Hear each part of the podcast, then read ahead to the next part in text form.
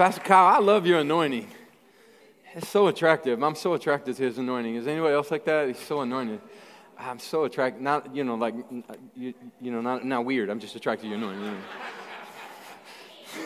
Gotta be careful today, man, what you say. You know, like, oh, Pastor Troy said he, you know, no, that's not what I said. That's not what I said. I said, Jesus in you is so attractive. You know what I mean?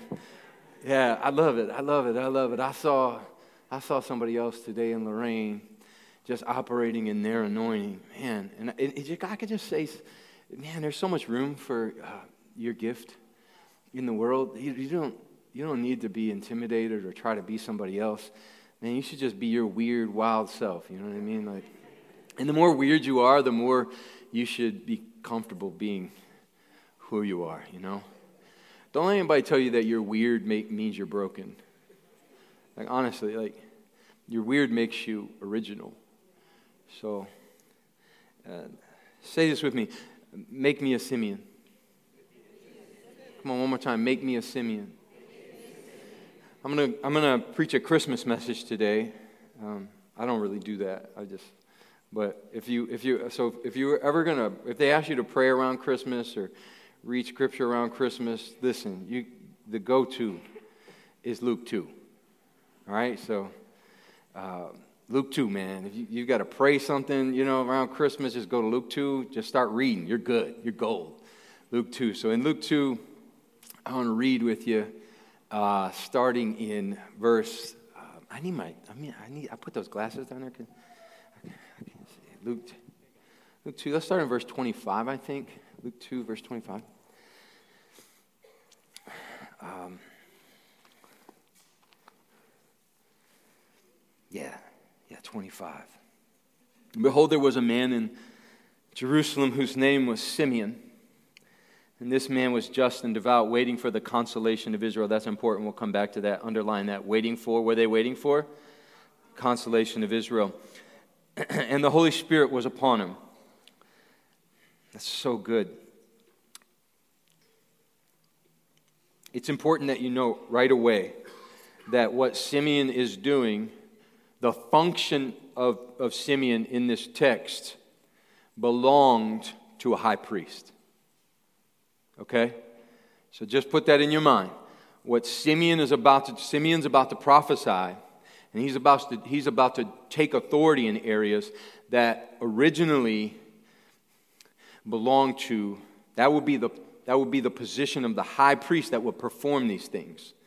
But Simeon is not noted Simeon, got to turn those lights on. Simeon in the text. So I want you to see where Simeon, how, Simeon, how the, he, he is defined. His character is defined. Behold, there was a what? He's just a man. He's not labeled as a high priest, but, he, but in the text you'll see he functions as a high priest. He didn't have the title, but he had the authority. We live in a society that wants the title but doesn't want the authority. We live in a society that wants the virtue but not really the justice. We live in a society that wants to look like it but not have it. Right? And, and here Simeon comes and he prophesies at a very critical time of, of the world.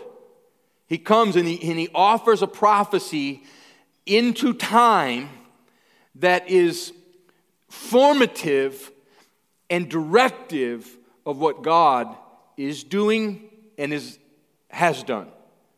This, this man, he's just a man. And it's by the author here is being very intentional. God, in, in, in communicating the heart of God to the world at the time. And he says, He was a man in Jerusalem whose his name was Simeon. And this man was he was just and he was devout and he was waiting for the consolation of Israel. And the Holy Spirit was upon him. And it had been revealed to him by the Holy Spirit that he would not see death before he had seen the Lord's Christ. So he came by the Spirit into the temple. He went to church, y'all. And when the parents brought him in, brought in the child Jesus to do for him according to custom of the law. See that? the custom of the law. He took Jesus up in his arms. He lifted him up. He saw him. He beheld him. He lifted him up. And this is what he said He said, Now you are letting your servant depart in peace according to your word. For my eyes have seen your salvation, which you have prepared before the face of all people, a light to bring revelation to the Gentiles and the glory of your people, Israel. And Joseph and his mother marveled at those things which were spoken of him. Then Simeon blessed them and said, Now, what I want you to see is, he took him up. In verse 28, it says, He took Jesus up, he lifted him, and he blessed who? He blessed God. He blessed God because he was blessing God. He was blessing Emmanuel. So he lifted him and he said, I bless God. A normal high priest would have picked him up and said, I bless this child. But he picks him up and he says, I bless the Lord. I bless God in heaven because he's allowed me to see. I bless God. This is the Messiah. He holds him up. And Joseph and his mother marveled at those things which were spoken of him. And then Simeon blessed them, and he said to Mary, his mother, Behold, this child is destined for the fall and rising. Not the rising and the falling, the fall and rising of many in Israel. Secondly, it says, and for a sign, he will be a sign which will be spoken against. Yes, a sword will pierce through your own soul, that the thoughts of many hearts may be revealed and exposed. Let's pray. Father, thank you for your rich, rich word. Thank you that you open our hearts and minds to receive you today. May the preaching and teaching of your word not be with the eloquence of speech, but rather a demonstration of power that transforms us, leaves us changed today. Thank you for it. In Jesus' name.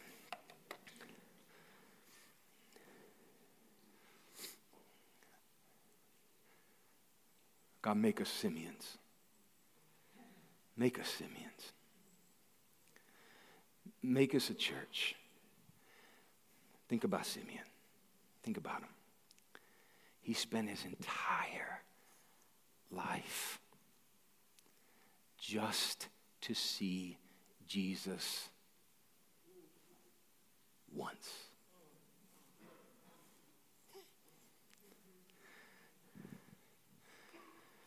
His entire life was committed to to finding the Messiah. Now, what's important here is that the context of the prophecy of Simeon have the backdrop, that you know the backdrop. So when Simeon prayed, he said, it, it was described Simeon as being just and devout and searching. He was looking for the, what was he looking for? Consolation of Israel. It's very important that you recognize what's happening here the, the time of which Simeon comes and how he comes on the scene. He comes on the scene not in the title or not in the formality of a high priest. He comes on the scene as, as one who has the authority because the Holy Spirit was upon him. And because, so when the Holy Spirit comes upon you, it will give you authority that titles can't. So you'll function differently when you walk in step with the Holy Spirit than you will when, rather than pursuing, you know, the form of something. Let us be a church. Let us be a people. Let us be the people of God that, that search for the power of God rather than the form of God. Let us be a people who come not in search of, of, of to be gluttons of power and, and authority, but rather those who surrender under the hand of the, of the authority of heaven. Let us under the, understand the authority that God's given to us so we would spend our lives in pursuit of Jesus. The whole world at that point was under oppression. They were under the oppressive hand of, of, of Rome. The whole world under the oppressive hand of Rome. And, and everyone is looking. See, not, the context matters because everyone, all of Israel was looking for someone, they were looking for a Messiah to come militarily to relieve them from the oppression of Rome.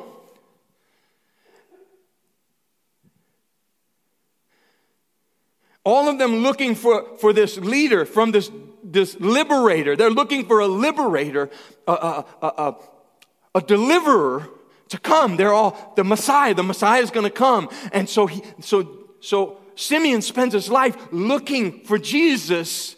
And, and the reason the high priests couldn't see Jesus is because they, they had a false allegiance to the powers of Rome, so they were blind to see who Jesus would really be. They thought he was going to come in one way, but Simeon was able to see him as he truly was because he was anointed by the Holy Spirit and he was devout and separate and he refused to walk in alignment with Rome and the world. He realized when he saw Jesus, he said, Just let me see him, God. So, what does it tell us today? That Jesus, if you're oppressed today, See, the parallel, the parallel there is under, it's five layers deep, and you got to read your Bible though. It's five layers deep. And really, really what they're making reference to is as Moses was the deliverer of Egypt, so Jesus will be the deliverer of the world. Moses, Moses walked through the Red Sea that Jesus was the one who separated. See, Moses, Moses lifted up a staff in the name of Jesus. Jesus is the one that comes and has the authority to separate the seas. He is the true deliverer.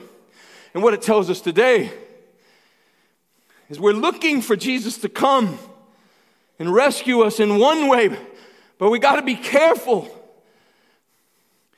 that we don't, that we don't see him like Rome. That we don't see him, that we don't attempt to manipulate him as the high priests were manipulated and they were used for the authority of Rome to carry out the assignment. And Jesus comes and nobody recognizes him but this, this devout man who, who walked in the authority of the high priest. The high priest didn't recognize Jesus, but he did. Make me a Simeon. That should be your prayer. That's my prayer. Make me a Simeon. Make me. God, I want to be someone who lives purposely to see God, to see Jesus. God, give me a revelation and experience of Jesus that is so strong that it compels me to sacrifice everything that I might just behold him, that I might just look into his eyes that burn like fire, that I would lift him up. The Bible says if he be lifted up, Simeon lifts him up. The Bible says if he be lifted up, he will draw all men unto him. Let us lift Jesus and let us surrender ourselves that, that all men would be drawn to him. Let let us be a church that has the heart of Simeon, that operates and functions as the high priest in a time when nobody will recognize Jesus, but we see him. Let us be a people that sees Jesus, that we might behold him, that we might lift him above the weariness of this world and be at peace with God and man. Let us lift him. Jesus is the consolation. Jesus is the consolation for those who are oppressed today. He's your consolation. He's your liberator. He's the real liberator. He's the true liberator. He's the true deliverer. He's the one that has power over death, hell, and the grave. Moses, Moses liberated uh, the, the children from, from Egypt, but God, but Jesus has come to liberate us from the power of death, hell, and the grave. He has authority over all things. He's the true deliverer, He's the liberator. If you're being oppressed by sickness today, Jesus is the He's the liberator, He's the deliverer. if you're being harassed and oppressed by, by depression today, Jesus is the liberator. He's the deliverer. He's mighty to deliver. He's the true deliverer. He's Emmanuel, God with us. So I ask you, what's oppressing you today? What's oppressing you? What's harassing you? What's keeping you? What, what's restricting you today? What's, what, what's nagging at you from, from the dark realm today? I, I tell you today, to those of us who receive Jesus, He is our liberator. He brings freedom to us. For whom the Son sets free is free indeed. I don't belong to Rome. I don't belong to this world. I don't belong to this side or that side. My heart belongs to Jesus. I belong to Jesus and I refuse to make alignments with this world. I refuse to, to, to, to draw, to, to draw in unity with this world. No, no, no, no. I want to be like Simeon. I want to be a man after God's own heart that I would behold him, that I would see him. I would spend my life in pursuit of him. Let us be a church. In Simeon's prophecy. And he comes and he prophesies. Simeon comes and he prophesies. Under the authority of heaven, he, he, he offers this prophecy. And in this Christmas season, I tell you, to those who receive him, you can receive the prophetic promise that he offers. But it is clear that many, many will stumble. Can, have you asked yourself, why is everybody mad at Jesus? Whole world mad at Jesus. Allah's cool. You, he, like the Muslims, you, they're cool. Like you, you, you know, you could. Buddha, not really an issue. As soon as you start talking about Jesus, man, soon as you start talking about Jesus, people start tripping. They're tripping. Verse 34, I want you to read this for me. It said, Then Simeon blessed them, and he said, to Mary, his mother, Behold, this child is destined for the fall. He said, Now, this, this deliverer, this Jesus, this freedom bringer, this liberator, this savior, this Messiah, he gonna make a lot of people trip, man. When I was younger, it, you, you say something to somebody and they wouldn't receive it. You say, You tripping, man. You tripping. Stop tripping. You look at your neighbor and say, Stop tripping. You know he's Jesus. You know he's Jesus. Stop tripping, man. Why do we trip? Why do we trip? We trip because, look, we trip for the pride of the sins we carry. That's why we trip. The Bible tells us that he will be a stumbling block. It tells us that in 1 Peter 2, 1 through 10. You could read it later. Take notes. 1 Peter 2, 1 through 10. But it says that they would stumble over Jesus. Why would they stumble over Jesus? Because your sin is offensive, man. Because nobody, nobody, because Jesus brings an indictment upon our sin. He just won't. He said, listen, as long as you want to carry those sins, you're going to trip over me. You'll be tripping. You're going to keep tripping until you, until you let go of the stuff you're carrying and you give them to me. You'll keep tripping. Stop tripping. You know Jesus is the king. Matthew 10, I want you to know, it, it clearly says that Jesus said himself, Matthew 10, he said, I've come not to bring peace. There are going to be many that are going to fall because I, I, I didn't come to bring peace, but I've come to bring a sword.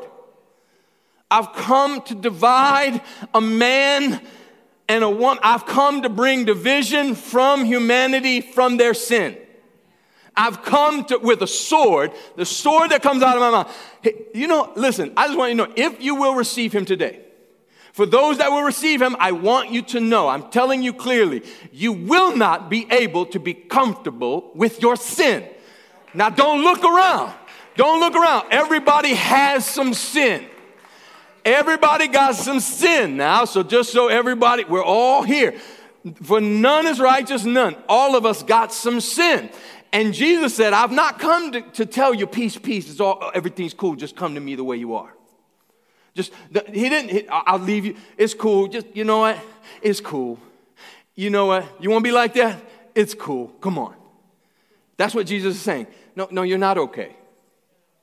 He's telling humanity, no, no, you're not, you're not okay. And I'm not, I'm not, Jesus saying, I'm not bringing, a, I'm not bringing a message to, to like affirm your dysfunction.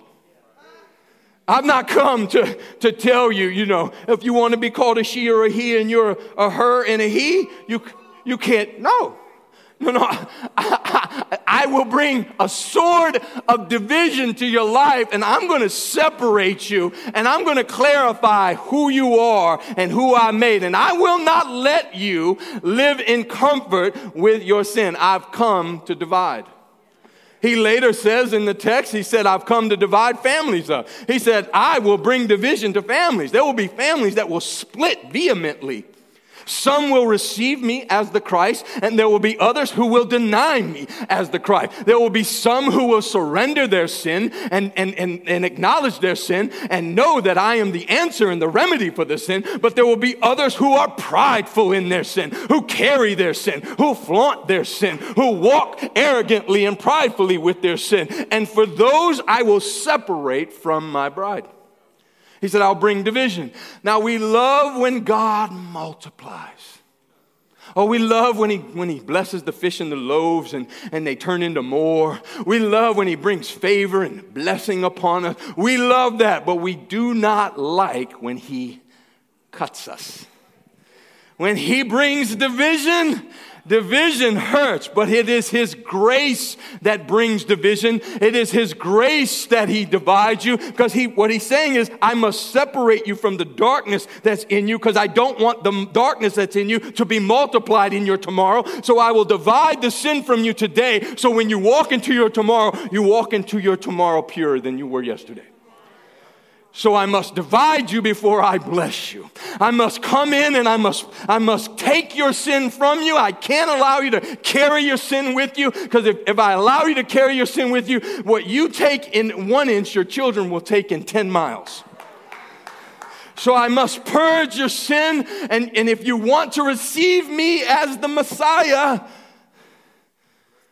then you must not trip. You got to quit tripping, man. Stop tripping. I heard Ben Shapiro the other day. Ben Shapiro.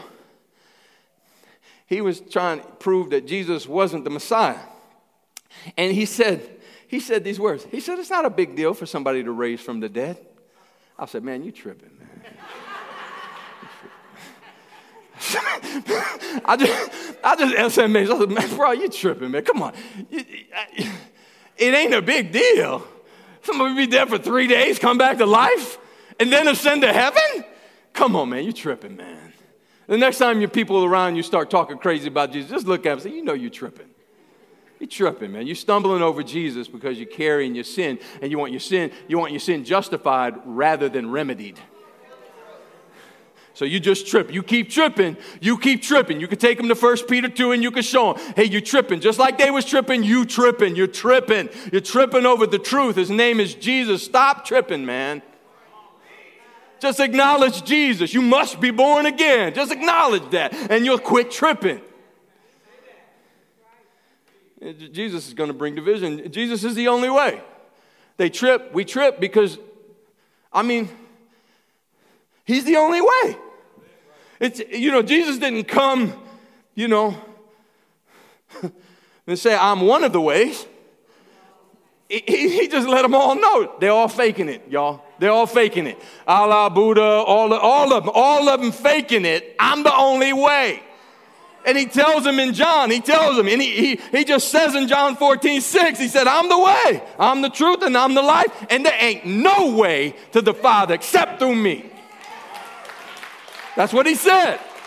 He said, and if somebody else tells you there is, they're tripping. They're tripping. They're tripping, man. They're just stumbling over the rock called me. Jesus is what he's saying.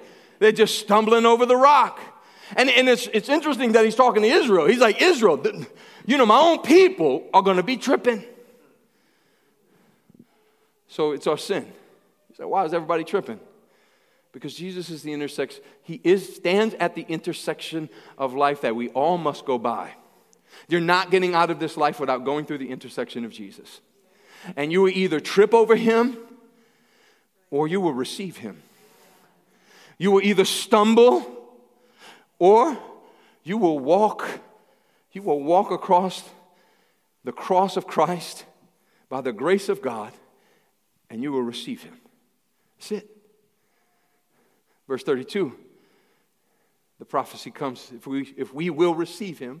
Simeon prophesies, he says, A light, Jesus will be a light to bring what? Revelation. Jesus is going to those who will receive him in this Christmas season.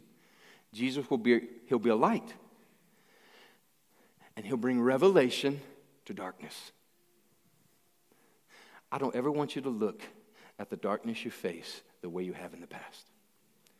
Because what's clear here is that Jesus says that all darkness exists to provide opportunity for a revelation of Jesus. So, no matter what you're facing in your life, with the darkness within, when we think of this, we think of the darkness on the outside. But for just a moment, take and point inside, and, and I want you to, to, to think about the darkness within your heart. And, and that darkness that's in your heart, allow Jesus to illuminate it. Give him the opportunity to come and to expose the places in your life that are not in agreement with him the darkness. My son, Masi, everybody, I'm going to say something, all right? This is intentional. I'm not being funny. Well, I am being funny, but look. Everybody's as scared of the dark. As scared. It's not a word, but it is a word. It's afraid and scared, as scared. And all of us are as scared of the dark, if we're honest. I go in there and I say, Masi, the other night I walked in, it was like four in the morning, but I gave him this camping light. You know, the one you pull up and it like, the more you open it, the brighter it gets. Like, man, it's like Jesus in there, you know? And so I go in there four in the morning. He's underneath the blankets at four in the morning, got that light. Why? It looked like the Shekinah glories underneath the blanket, you know? I, and I, I walk in and I lift it up and he said, Hey, Daddy. And I said, What are you doing? He said, This is what he said. I'm looking for Azy. Aziana is his babysitter. She's one of the, you know, one of the DSM students. He said, I'm looking for Azy. I said, why are you, why are you under the blankets with the light? He said, because I'm scared. I said, what are, you, what are you scared of? He said, the monster's over there in the, in the dark. We all know he lives in the dark. If we're honest, we know that our enemy, he dwells in darkness. He dwells in darkness. And Jesus says, I'm going to come into the darkness and I'm going to expose the enemy who dwells in dark. Here's my encouragement to you. In, in Psalms, or no, Luke 1, I want you to read this. Look at this. Luke 1. Through the tender mercy of our God, with which the day dayspring from on high has visited us, to give light to those who sit in darkness and the shadow of death, to guide our feet to the way of peace. Did you catch it? Jesus said, I will reveal myself in your darkness. Psalm says, or, or Luke here says, that he's come to those who sit. Church, look at me, look at me. Don't you never sit down in darkness and make yourself comfortable. Never, never stop to sit what you were meant to walk through. It say, Yea, though I walk through the valley of a shadow of darkness of death, I will fear no evil. But God has not called us to sit in places of darkness. We are called to move through places of darkness. You're not called to live in depression. You're not called to live in sickness. You're not called to sit down and just make yourself comfortable in it. You're called to move through it. Don't stop, stop sitting down in the midst of suffering, in the midst of rejection. Stop sitting where you were meant to travel through. Stop sitting in places like that. If it's dark, man, get your pick your seat up and just move it on out. If you're over here in the dark and it's too dark, man, I ain't sitting over here in the dark no more, man. I'm gonna pick it up and I'm gonna sit in the light. Don't sit in darkness. Move through. Move through the darkness. Darkness flees the revelation of Jesus. Psalms 139, verse 12 says, Indeed, the darkness shall not hide from you. Look what it says. But the night shines as the day. The darkness and the light are both alike to you. You see that? Darkness flees the revelation of Jesus. Next time you're in a dark place, just get an experience with Jesus. Get a revelation of Jesus. A reveal Christ in the midst of your darkness. But my God, don't allow it to stay there. Reveal Christ, an opportunity to reveal Christ. Verse 34, he prophesies. Simeon prophesies, verse 34. B said, Jesus will be a sign. He will be a sign that will be spoken against. You see that? Everybody speak bad about Jesus, you know? Don't you get mad when you watch stuff? Why y'all speaking bad about Jesus? He, the, the, the sin you're in, he came to rescue you from, but you're mad at him. But he said, he said, I will be a sign. There will be a sign, and many will speak against it. More will speak against it than, than those who, who surrender to it. I was speeding one time. One time.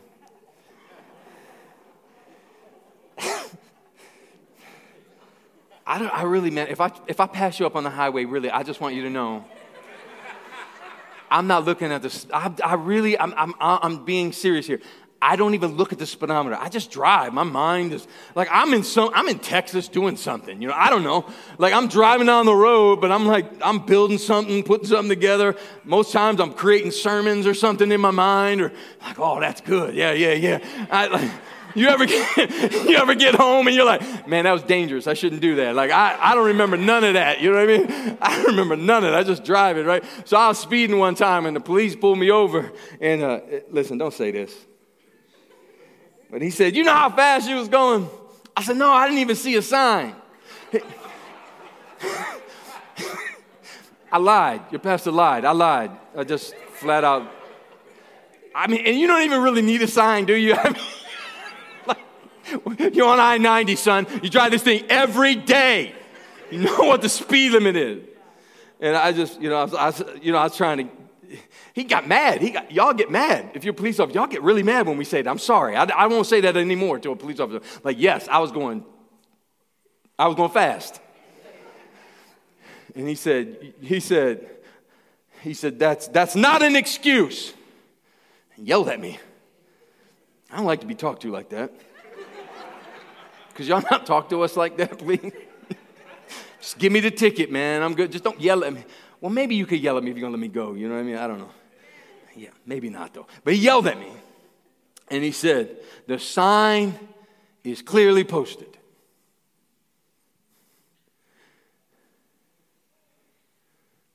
And Jesus said there will be signs that will be clearly posted that will let you know there is an authority, there is a moral law to be followed. There are signs that will be down, there will be signs that will be posted. And if you receive me, you will see those signs, you will warrant those signs, you will obey those signs, because if you break the law, there will be consequence to breaking the law. And Jesus says, there is an authority watching. And many will despise the authority and will speak against the signs, the cross. They will speak against the cross. And 1 Corinthians tells us that the message of the cross is foolishness to those who are perishing. But to those of us who are being saved, it is the power of God. I want you to know obedience to the signs that God has provided. It brings power to the believer's life. If you receive Christ today, He will provide signs for you that will prove His power's availability. There is an authority in obedience to those, to those signs. Jesus said, I will give you power. They're signs.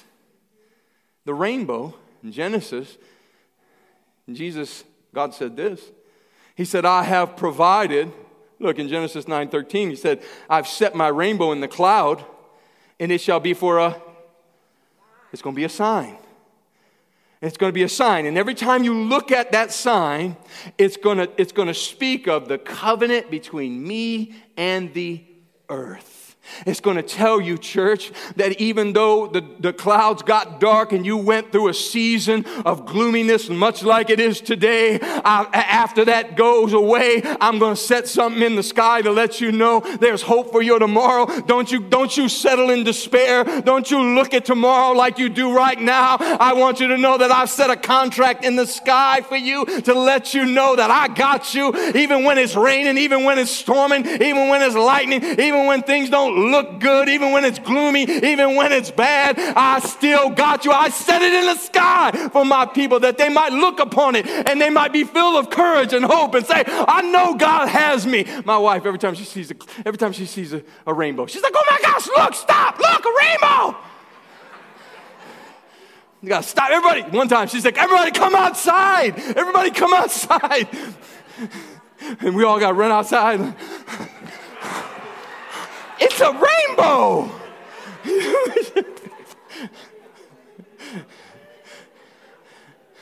but it's a sign. Jesus, he put it there as a sign. It's a sign. And he said, Those who receive me will take that sign and it will bless them. It will push them in the direction of, uh, of, of, restoration and redemption. And but those who, re, who resist the signs, and they'll speak bad of it, they'll actually make the sign perverted. They'll turn the cross upside down and they'll put it on them. They'll pervert it and they'll, they'll hang it in their schools and in their civic institutions and they'll make the sign represent something that is perverted.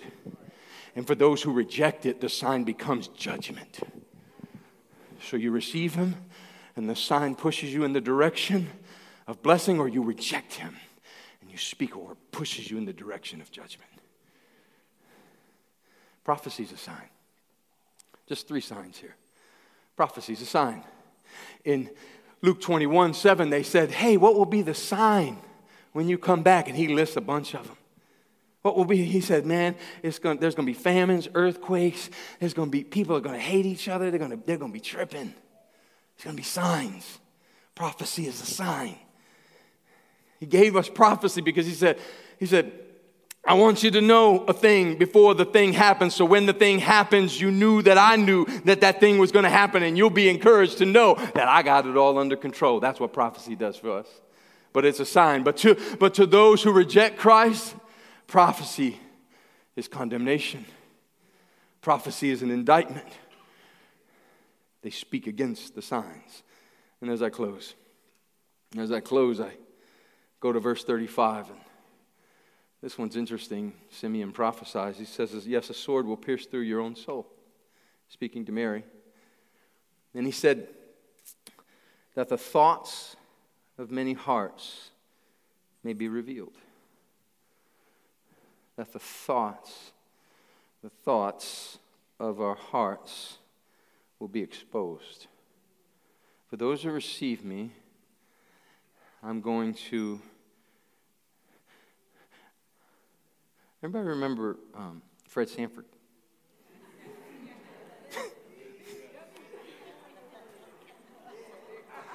He's coming to join you. Elizabeth. Right? He did this. he would grab Fred Sanford. I had a golden childhood, man. He was coming to join you. Whenever he get in a pickle, whenever things like when he would get in a situation he couldn't get out of, he'd be like, I gotta, I'm coming to join you.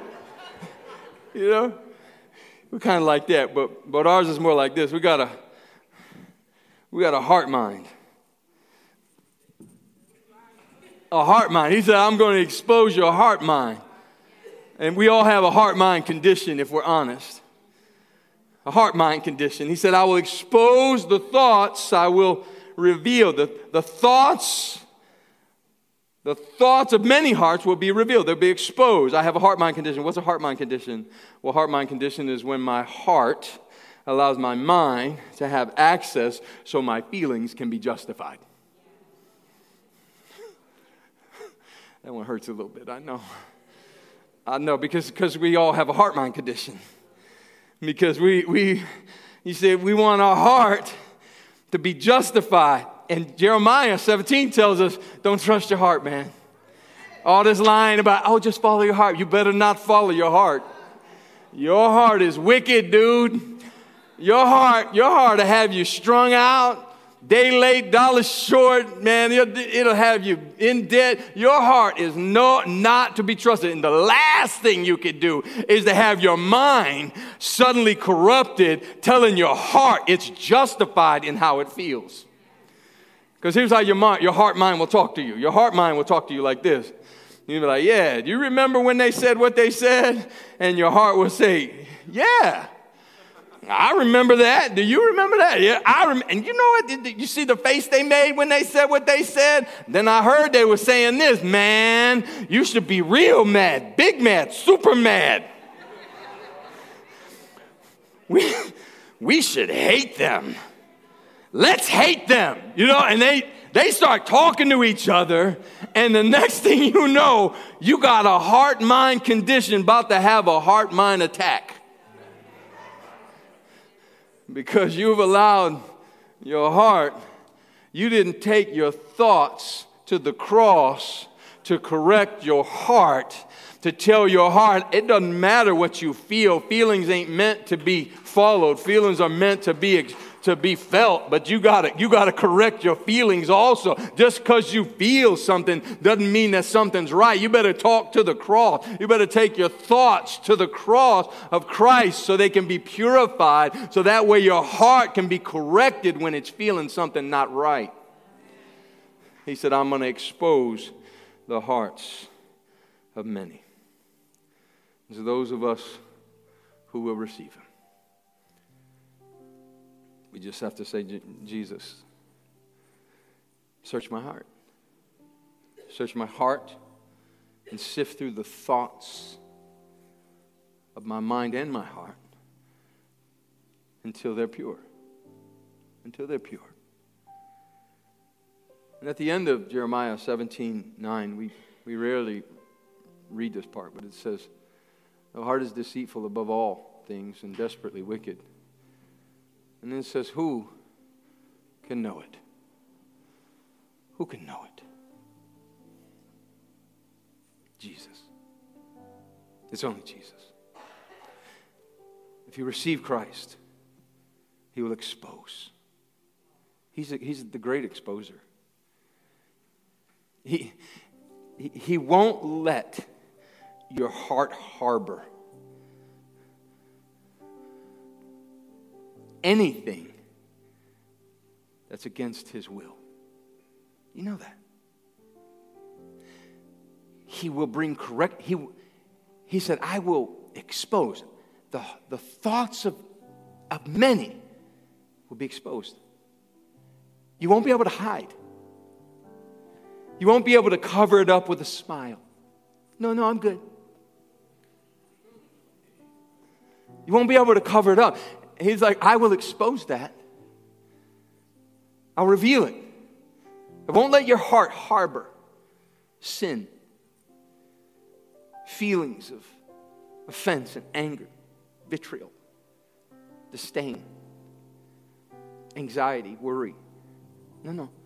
He'll expose them if you receive him. So who who knows the heart? But God.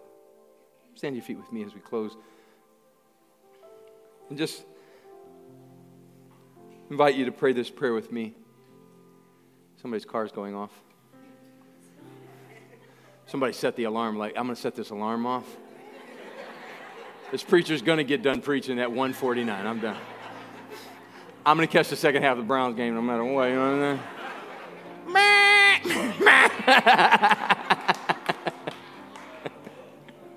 Come on with me. Just, just open your hands up like this to the Lord and let's pray this prayer together. Jesus, make me a Simeon. I want to be someone who lives purposely to see you, Jesus. Give me a revelation and an experience so compelling that I'm willing to sacrifice everything to behold you once. Jesus, stop me from tripping. Tell me when I'm tripping. Convict me when I'm tripping.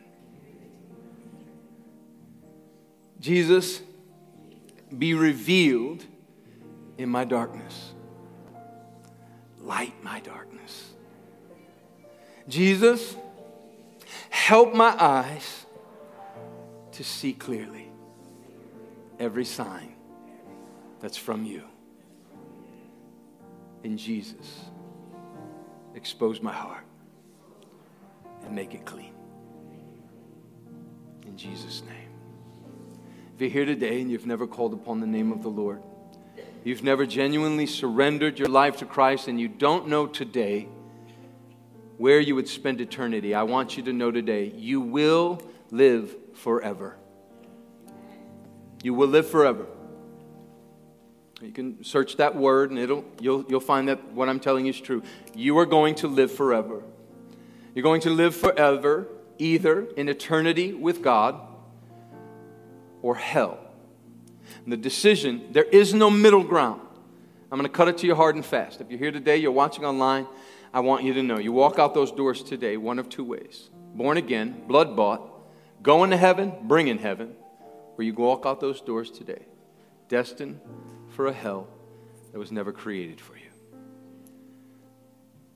The free gift of God is eternal life in Christ Jesus. And you must be born again. That's what the Bible says. You must be. You cannot see the Father without going through Jesus. So if you're here today and you've never you've never given your life fully to Christ, Christians in the room are going to begin to pray. Those online, those watching all over the internet are going to be praying. I invite everybody to bow their hearts and their heads before the Lord. And if you're here today and you've never given your life to Christ, to pray this prayer with me. It's a simple prayer. It goes something like this Jesus, I ask you to forgive me of my sin. Come into my heart and make me new. And I just declare right now if you prayed that prayer, you feel the newness of God wash right over you. If you're returning, you say, I've been rebellious and I'm returning. You feel the washing of God right now. Make me new. Take this life, change this world. I give you my life. You don't have to take it, I surrender it. Take my life now and change this world, all for your glory. Amen. Amen. If you gave your life to Christ today, we want to pray for you. Some altar ministers will be up here. If you're watching online, you gave your life to Christ, we want to pray for you. If you need prayer in your physical body today, if you need encouragement, you need a word from God, direction from God, we want to pray for you as well. Thank you for being a part of our Sunday afternoon worship experience. I pray the Cleveland Browns are winning for you. You came to church, so I'm sure they're winning because you were here interceding for them. God bless you. Live right. Love everybody. Pray hard. Merry Christmas. Thank you for being a part of our service. God bless you as you go.